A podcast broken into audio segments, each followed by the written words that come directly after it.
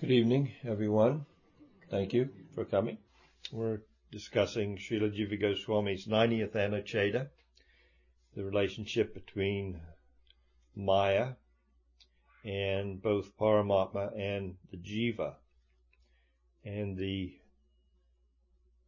Achinta aspect of the Lord's external potency. Achinta, in, inconceivable but not that it's kept secret to the devotees. So that specific aspect of the Achinta Shakti will be revealed as we go into this evening's discussion, that this knowledge is available for the devotees to understand. And the logicians and the armchair spiritualists, let them say what they will and Krishna gives them some leniency in that regard. And he speaks of that leniency in a verse to Uddhava, which we will also come to this evening.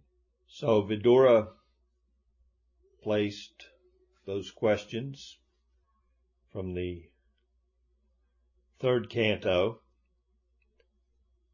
And just to quickly review them because they are so significant, it's really a quandary. I mean, what Vidura has done here is quite, quite comprehensive and quite necessary for us to have a full understanding and appreciation for the Lord's Maya Shakti. So he's, he's brought these questions up in such a way that there's, there's a lot to be covered here. How do we explain all these things away? It's it seems logic will not do it. But still, he's presented his questions in a very logical manner to Maitreya. O Brahmana, how can Bhagavan, who is consciousness alone, immutable, and free of the gunas, become involved with the gunas and functions of Prakriti, even as a matter of cosmic play, Leela? A child is impelled to play out of his own desire or due to another child's wish to play. How can this be so for Bhagavan, who is fully satisfied in his own self and ever detached from any other thing? As a pastime, Paramatma, oops, I'm sorry, through his own Maya consisting of the three gunas, Bhagavan evolved the universe. Through her, he regulates it and shall cover it up again. How can that entity, the jiva, who is intrinsically of the nature of consciousness, that is never obscured by space, time, or circumstance, either by itself or through any other cause, be associated with the unborn Maya? This Bhagavan, who is one alone, exists in all fields. How then can that one, the jiva, experience misfortune and distress as a consequence of conditional action, karma? Such is Bhagavan's extrinsic potency. Now we get to Maitreya's response. Such is Bhagavan's extrinsic potency, which contradicts all logic for, due to its influence, the living entity, who by nature is a ruler and liberated, experiences impoverishment and bondage. So this particular verse that I just read, Maitreya's response to these inquiries by Vidura, is the is at the heart of the 90th Anuccheda. So Jiva begins this Anuccheda as follows. It is not possible that the Supreme is mere consciousness alone. Therefore, accepting the truth of Bhagavan's omnipotency, that the Absolute possesses inconceivable potencies in his essential nature, Sri Maitreya replies as follows. Such as Bhagavan's extrinsic potency, Maya, which contradicts all logic. For, due to its influence, the living entity, who by nature is a ruler and liberate, liberated, experiences impoverishment and bondage. So we can see that Maitreya begins by explaining the last questions, responding to the last questions of Vidura regarding the jiva. How can the pure jiva, who himself is transcendental to material involvement, how can he be involved in material affairs? It's not of his nature. His nature is, is consciousness, like Paramatma. And the two of them hold that in common. They both are conscious. So Maitreya begins by saying it's simply due to the inconceivable potency of the Lord's Maya Shakti. Well, that makes it easy, doesn't it? We'll just say, well, it's anytime we come up to a question we like this, where how does this happen? We just, that's just inconceivable. No one can understand it. So let's just accept it and just go on with life. God does things in mysterious ways and we should just accept that. He can have a Maya that can put you, a pure spirit soul, in complete bewilderment. He can be involved in the manifestation of a material creation separate from his own very own self, with his, which is the antithesis of his spiritual nature. He's Satchitananda, and the material world is anything but Satchitananda. It, it, a lot of it, eternality. Everything here is a place, it's a Mrityuloka. Everything here is, is gone, here today and gone tomorrow. So, Sat, Chit, Ananda, conscious. The Lord's fully conscious and aware of everything and everything that we experience in, in the material world is devoid of consciousness, basically, for the most part. And if I do come across somebody else that's conscious or some other conscious entity or plant or whatever, they don't see things the way I do. So somebody's wrong. I'm right and they're all wrong. That's basically the way we approach our life. I have the right viewpoint and you don't. Uh, I have the right, everything's right about me and everything. If you don't see the, all the right in me, then you must be wrong. And Ananda? Yeah, Ananda's, it's few and far between here. So how can a God who, whose characteristics are Satchitananda create from his very self this environment, which is the antithesis of, of that. Achinta. He just can.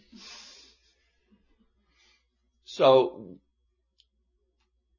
yeah, he just can. All right. So why is it we as, as devotees can accept that? Because it is not a logical response. It's not a logical way from a materialistic, materialist viewpoint of responding to that kind of a question. How did the Lord make the world and not get involved? And how are we who are pure of the nature of pure consciousness and ourselves eternal, full of knowledge and fully blissful in our true nature conditioned by material existence? So are we just going to let the sadhus off this easily? Oh, okay, Maitreya, fine, Achinta. So you really don't want to answer my question. Is that the way we look at Maitreya's response here? Such as Bhagavan's extrinsic potency, Maya, which contradicts all logic. Oh, okay, so you don't have to be logical. You could just contradict logic in your response. And for due to its influence, the living entity, who by nature is a ruler and liberated, that's who I am, a ruler, I'm liberated, experiences impoverishment and bondage. Achinta. So this kind of a transcendent response does require some serious exploration on the part of the spiritual aspirant. We shouldn't just blindly accept this kind of response without some further inquiry we would be depriving ourselves if we did. What would we call that? We wouldn't call it wise love. We would call it blind following. And what happens when the fly, blind follow the blind? Everyone falls in the ditch. So we're not, we're not, although we we take the instructions of Maitreya Muni as, as a beacon for our spiritual enlightenment, we don't take his instructions lightly. We don't take them off, just ex- accept them off the cuff. We accept them because, because they fully correspond to a whole a whole canon of transcendental knowledge that's presented by Guru, Sadhu, and Shastra. And it's not just put forth lightly. He's not saying this is inconceivably, inconceivable lightly. What, what he's, what he's imploring us to do is now understand the inconceivable. Can you do that?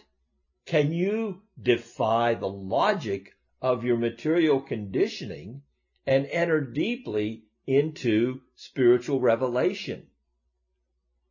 If you're willing to go there with me, then you can understand this fully. So Jiva's in this Anuccheda going to set us in that direction. And he's going to allow us to see through a dialogue of the demigods. The demigods had some prayers that they offered at the time that Vritrasura arrived on the scene and was about to create havoc. Imagine Vritrasura. It's a long story, but this guy was, was no lightweight. And here he is coming as the result of a Brahmana's curse to kill the king of heaven, their leader. They're a little bit, what did Indra do? Killed a Brahmin. He killed a Brahmin. So what kind of a reaction is this demon? Uh, what kind of havoc is he going to be able to wreak in our neighborhood? this is not going to be lightweight. So the demigods are, they pray. They're praying here to Krishna. And first they're extolling his transcendental nature, his achinta nature, his inconceivable nature. They're reminding him of the fact that he might want to intervene on their behalf. Indra might not be able to handle it. That's their fear. So we know you're God and we know you don't get involved in material. In fact, you're fully transcendental. It's interesting that this is where Jiva Goswami goes in the Bhagavatam to give us that entrance into the concept of inconceivability because the prayers of the demigods made to Krishna at that time fully express that inconceivable nature of the Lord. And nicely enough, Vishwanath Chakravarti Thakur gives us a hint to what he feels Krishna's viewpoint is when he hears these prayers. Oh, really? I'm not involved in material. You say I'm not involved in material nature? Well, how does that work? We're going to go into some very interesting areas here in this dialogue. But we'll continue first with the Anuccheda. That by which the creation of the world is conducted is this potency, this Maya potency. Jiva says, called Maya, of Bhagavan, who possesses inconceivable potency in his essential nature. His Swarup Shakti is inconceivable. Achinta Swarup Shakti. This Maya contradicts logic, which means that because it is beyond rational argument, it too is inconceivable, achinta. So not only is his Swarup Shakti inconceivable, his Maya Shakti is also inconceivable. Although both are thus inconceivable, yet because it has been clearly stated the Maya belonging to Bhagavan, and because his essential potency is intrinsic, he is not touched by sattva and the other gunas of the extrinsic Maya nor by his own cosmic play in the form of universal sustenance and so on, which are effects of the gunas.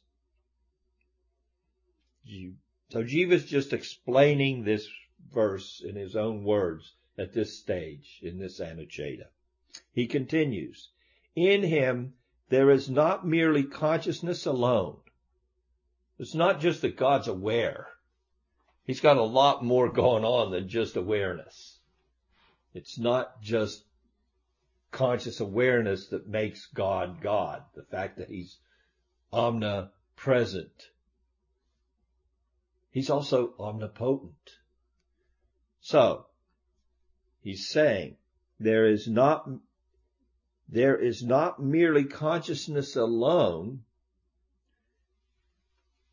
Sanskrit is chin matratva. The meaning of the second quarter of the verse, according to the Tantra, a system involving the der- derivation of two or more meanings from a statement, is as follows. First, reading the pronoun, pronoun yat, standing for Maya as yaya, with whom. The first meaning is this, of the second little part of the verse. Such is Bhagavan's Maya, with whom there is no opposition with regard to him, Bhagavan. Meaning that she does not make him the object of her opposition. It's inconceivable, but also see in this verse the fact that the potency, this potency of the Lord, Maya Shakti, is not in itself, it's not opposed to the Lord. It's not an object of her imposement or imposing her potency upon it. So she's surrendered. She's subordinate, yes. Meaning that she does not make him an object of her opposition. The second meaning, or alternatively, reading Yat as Ya, which it would read, such is Bhagavan's Maya, which is without exclusion or neglect with regard to him, Bhagavan. She's not fully independent. So two meanings Jiva's saying we can see here. One is we can see that the Maya potency is not cannot exert her influence upon Bhagavan.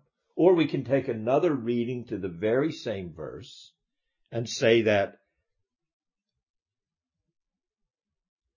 such is Bhagavan's Maya, which is without exclusion or neglect with regard to him. In other words, it has his best interest at heart. It's not, not completely independent of him as far as what his desire is. So it can't roll over him and it works in subordination or does not neglect him. It's, the word neglect is also used here, meaning that in no way can Maya take him for a non-entity, implying that she is completely unable to act independently of him. He's the main entity. Now we move on to Jiva's utilization of the prayers of the demigods to enter more deeply into this understanding. So he continues as follows. Similarly, in the prose portion of the ninth chapter of the sixth canto, beginning with verse 6934, the idea of Bhagavan's being an agent under the gunas is first opposed.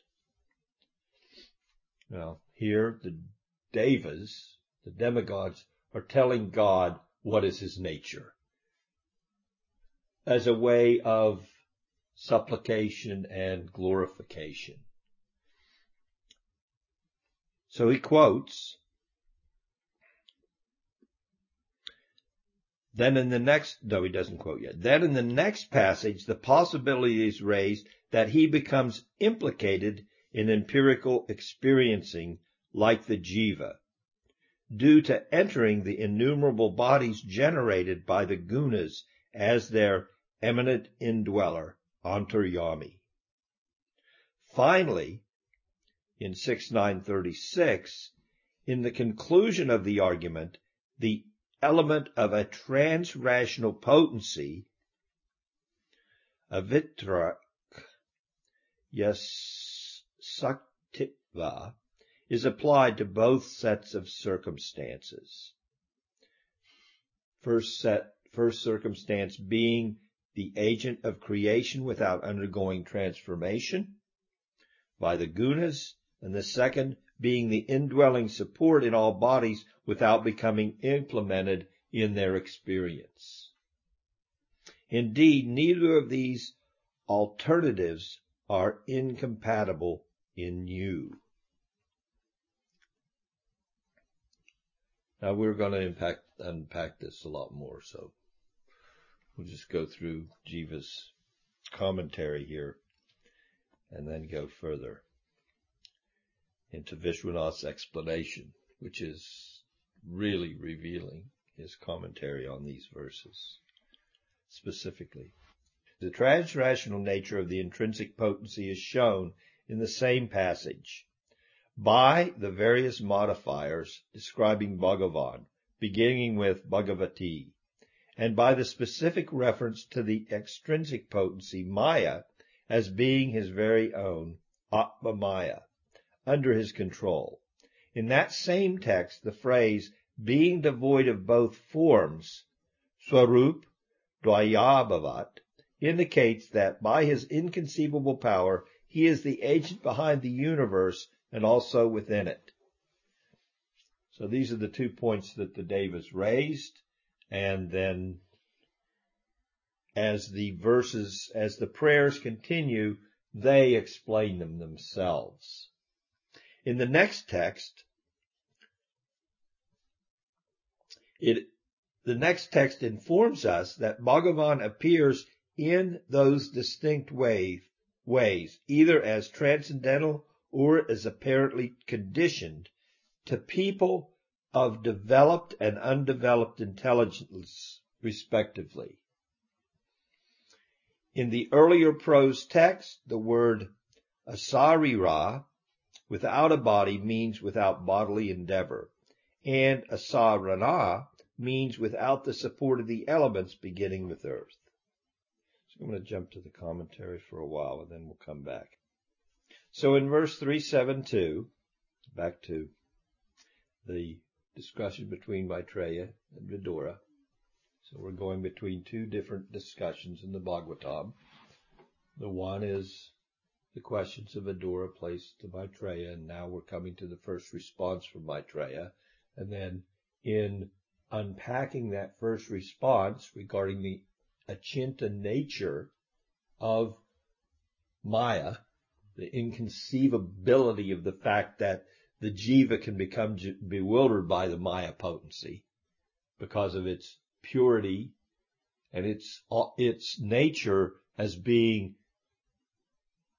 pretty similar to God's nature as far as consciousness goes and as far as not being influenced, but then becoming influenced by Maya. So the commentary reads as follows. We'll just begin here. In the verse, Vidura said that Bhagavan is Chinmatra, exclusively of the nature of consciousness. Does this mean that like Brahman of Advaitavad, he has no other attributes?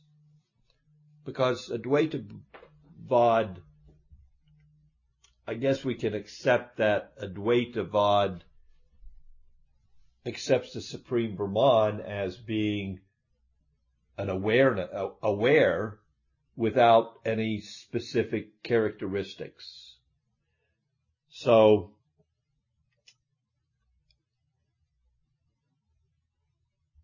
what we're looking at is when we look to this statement regarding Bhagavan, that he's consciousness, does that mean he's, that's all he is? He's just awareness? So, if we're going to look at the supreme absolute truth as simply consciousness, then our viewpoint is akin to that of the Brahmavadi. And is that the only one way you want to see the supreme absolute truth? Or is there more to him than that? Does this mean that like the Advaitins, he has no other attributes. Sri Jiva says no. This is not the intention of Vidura's statement. What he means by chinmatra is that there is no achit or inert matter in his swarup. In other words, he's saying the Lord is consciousness and his consciousness is, is pure, but his referring to him as just consciousness means you can't attribute to him any of the influence of the external potency, the Maya Shakti. There's nothing inert. There's no nothing inert in him. He's only consciousness is, is what we're saying here suffix matra is applied here in the sense of entirely or entirety. This does not de- deny the existence of conscious attributes in him. Accepting this meaning of chin matra, the sage Maitreya replies that Maya belongs to Bhagavan. Bhagavan has Swarup Shakti or inherent potency. One of the characteristics of Bhagavan is that his Swarup Shakti is achinta, transrational, or beyond the jurisdiction of conventional logic. This was established in the Bhagavat Sandarbha. Maya also belongs to him. So he has his internal potency, his Swarup Shakti, his intrinsic nature, and he also has Maya, and it belongs to him. It's his. And Maya too is beyond logic, achintya.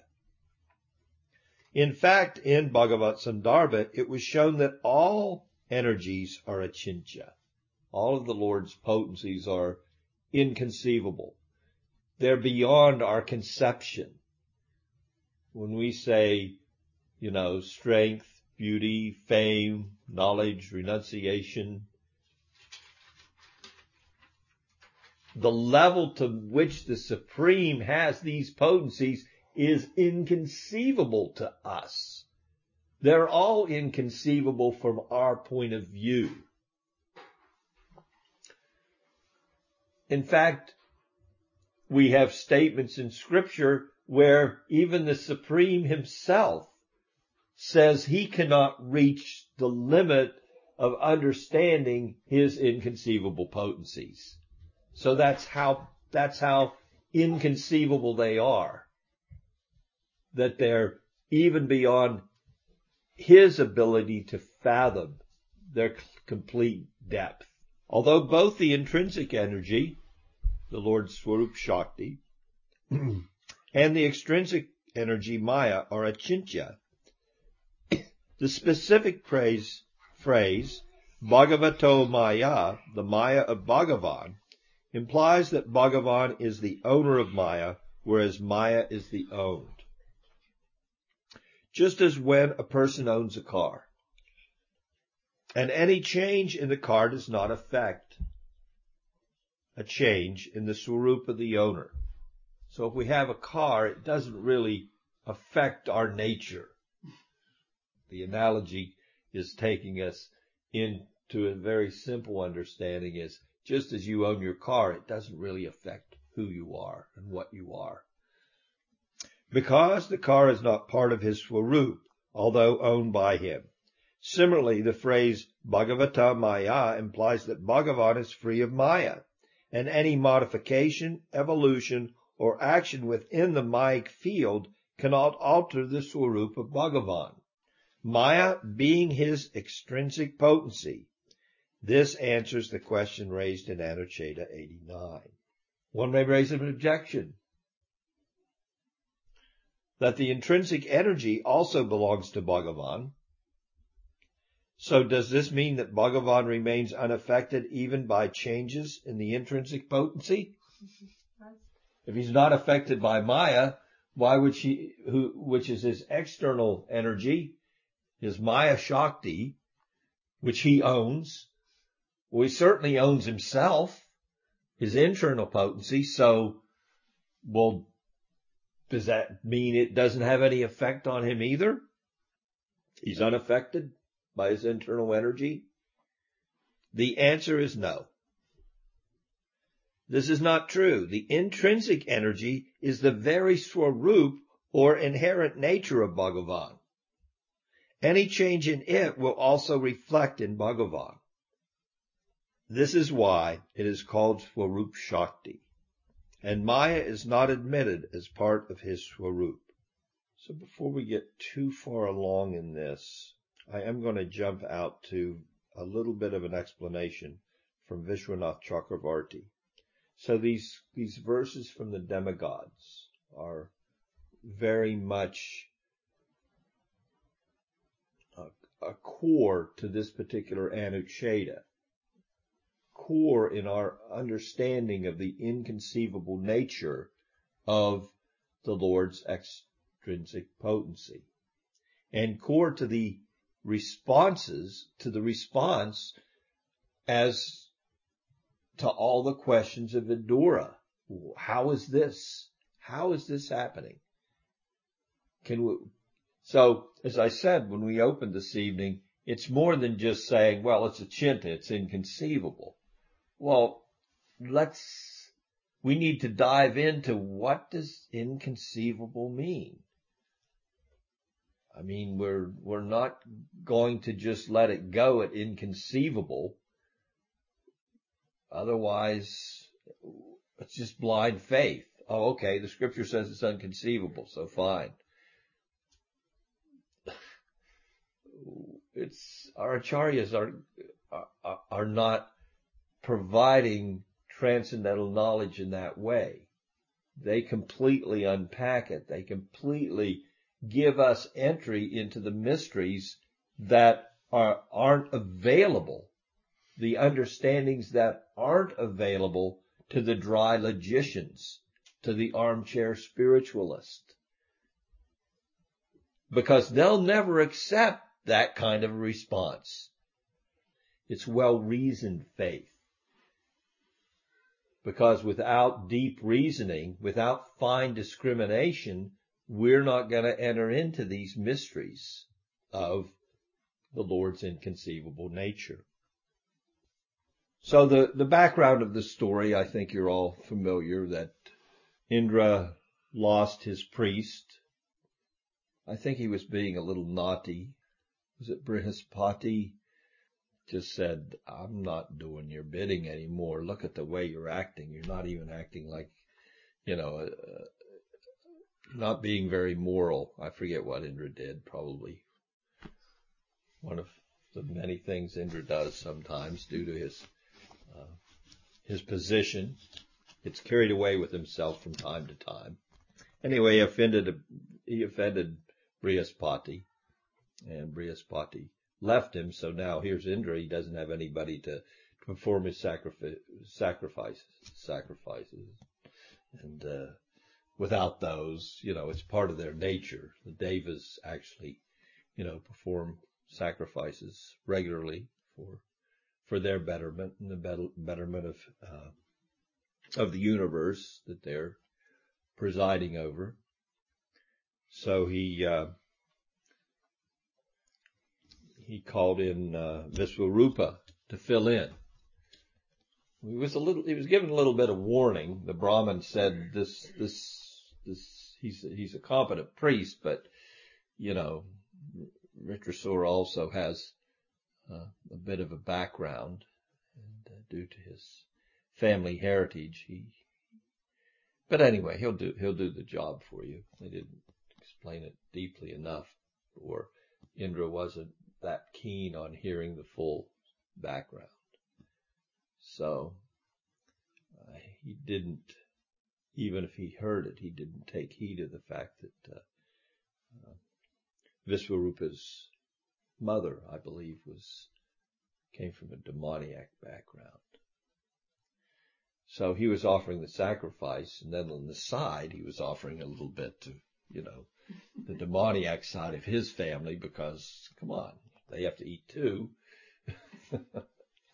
and it came to Indra's attention uh, here's you have this priest performing sacrifices for the benefit of the demigods and and you, you realize you see the he's actually doing some offerings on the side chanting some other mantras and you know appeasing the the demoniac people which are your enemies indra said well i can't have that and he cut his head off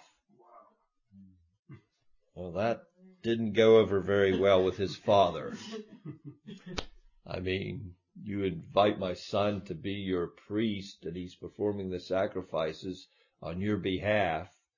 And yes, I understand that, you know, I did have a wife that was a little bit of that nature, but you know, he's doing a good job for you. Cut his head off. So he got angry, as he, I'm sure you could understand. So Twasta, his father, performed his own sacrifice he wasn't a lightweight in the sacrifice department. So he performed a sacrifice and out came Vritrasura. And there's a whole story, backstory there, and we would be here for hours, and we should be here for hours learning and rehearing all these wonderful pastimes of Krishna's devotees. But uh, the de- the demon that Twasta conjured up was a devotee in the disguise of a demon. We had demoniac. I mean, he was, he looked like a demon. For all intents and purposes, he acted like a demon. But his heart was in the right place. So, that's a little backstory on these prayers that Twasta has just conjured up this huge demoniac personality. And, you know, the demigods are like, I don't know if Indra can handle this guy.